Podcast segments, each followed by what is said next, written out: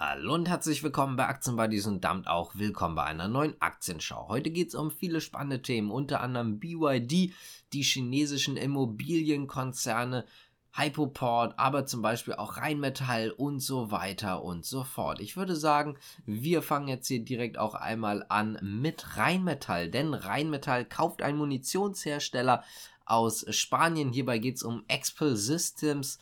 Das ist ein Milliarden-Deal. 1,2 Milliarden Euro werden dort fließen.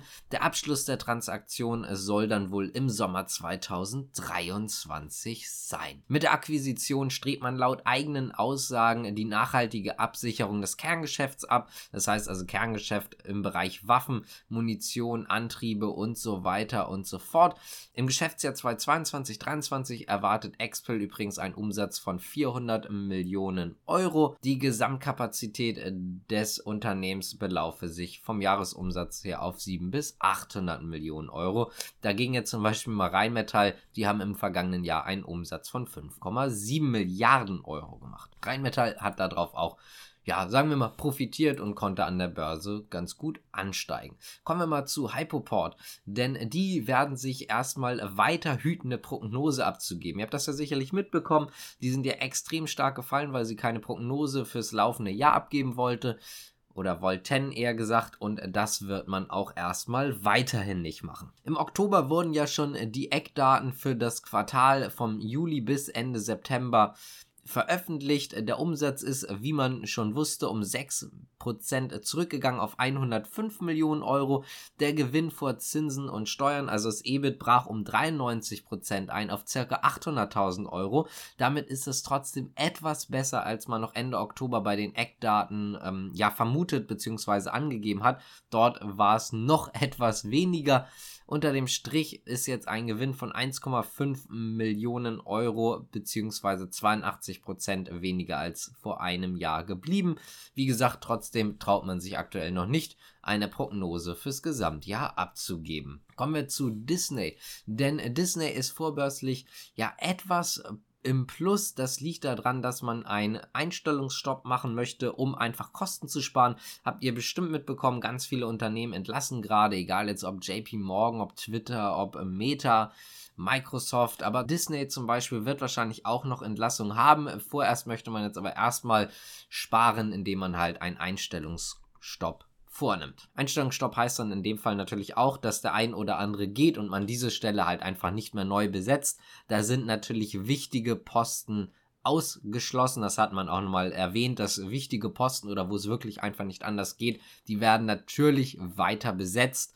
Aber solange es möglich ist, wird dann diese Position, sollte eine Person dann halt freiwillig gehen, wechseln, wie auch immer, halt dementsprechend nicht mehr neu besetzt werden. Kommen wir mal zu China und da ging es jetzt richtig stark bergauf für die ganzen Immobilienkonzerne. Es gab jetzt Berichte dazu, dass es staatliche Hilfen geben soll. Man weiß jetzt noch nicht so ganz genau, welche es geben soll, aber es soll den Immobilienkonzernen wieder ein bisschen Rückenwind geben. Die sind ja ziemlich am Wanken. Insgesamt sollen es wohl 16 Maßnahmen geben, die stabile und gesunde Entwicklung bringen sollen oder gewährleisten sollen, eher gesagt. Unter anderem sollen die Liquiditätsprobleme, sagen wir mal, verbessert werden.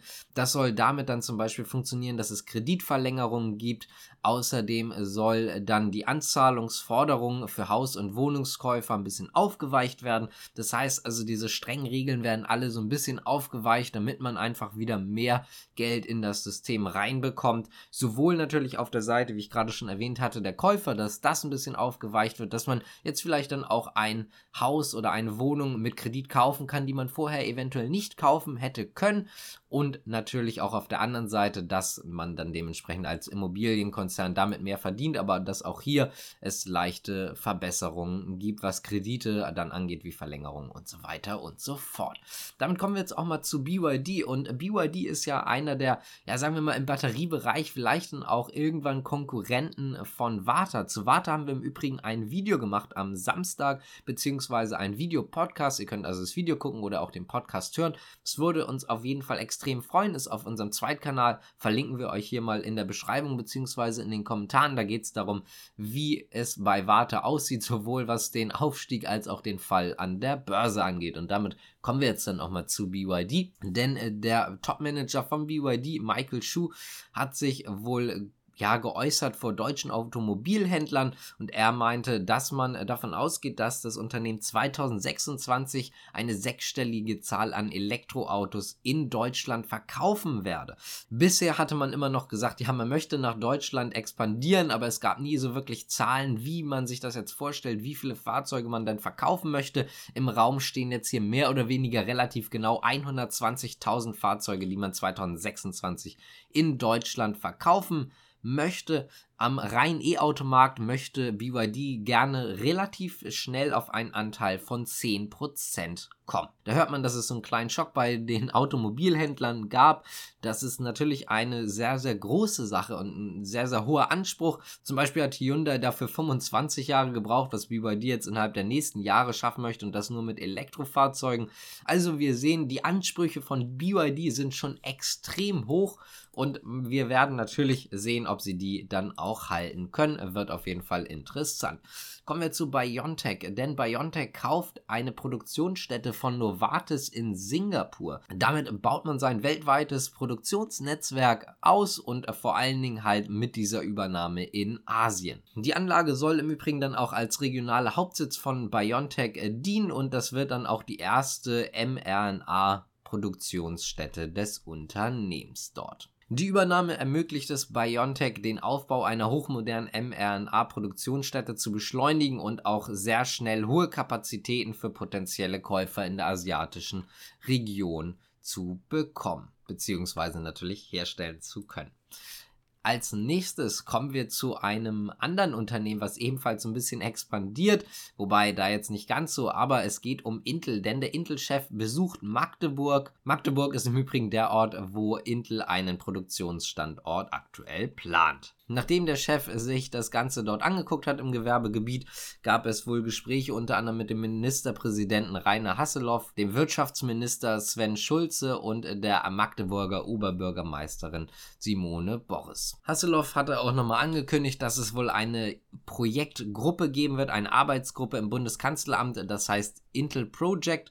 Dort wird er und auch der Herr Schulze beteiligt sein. Man hat auch selber nochmal gesagt, die Intel-Ansiedelung ist nicht nur ein großer Gewinn für die Region und das ganze Land, sie ist auch auf einem guten Weg. Kommen wir mal zur Adesso AG, denn die konnten durch einen starken anhaltenden Digitalisierungstrend im dritten Quartal doch deutlich mehr verdienen. Der operative Gewinn ist im Jahresvergleich um 30% gestiegen auf 33,3 Millionen Euro. Das ist auch ein absolutes Rekordergebnis in einem Quartal. Unterm Strich blieb dann ein Gewinn von 13,2 Millionen Euro.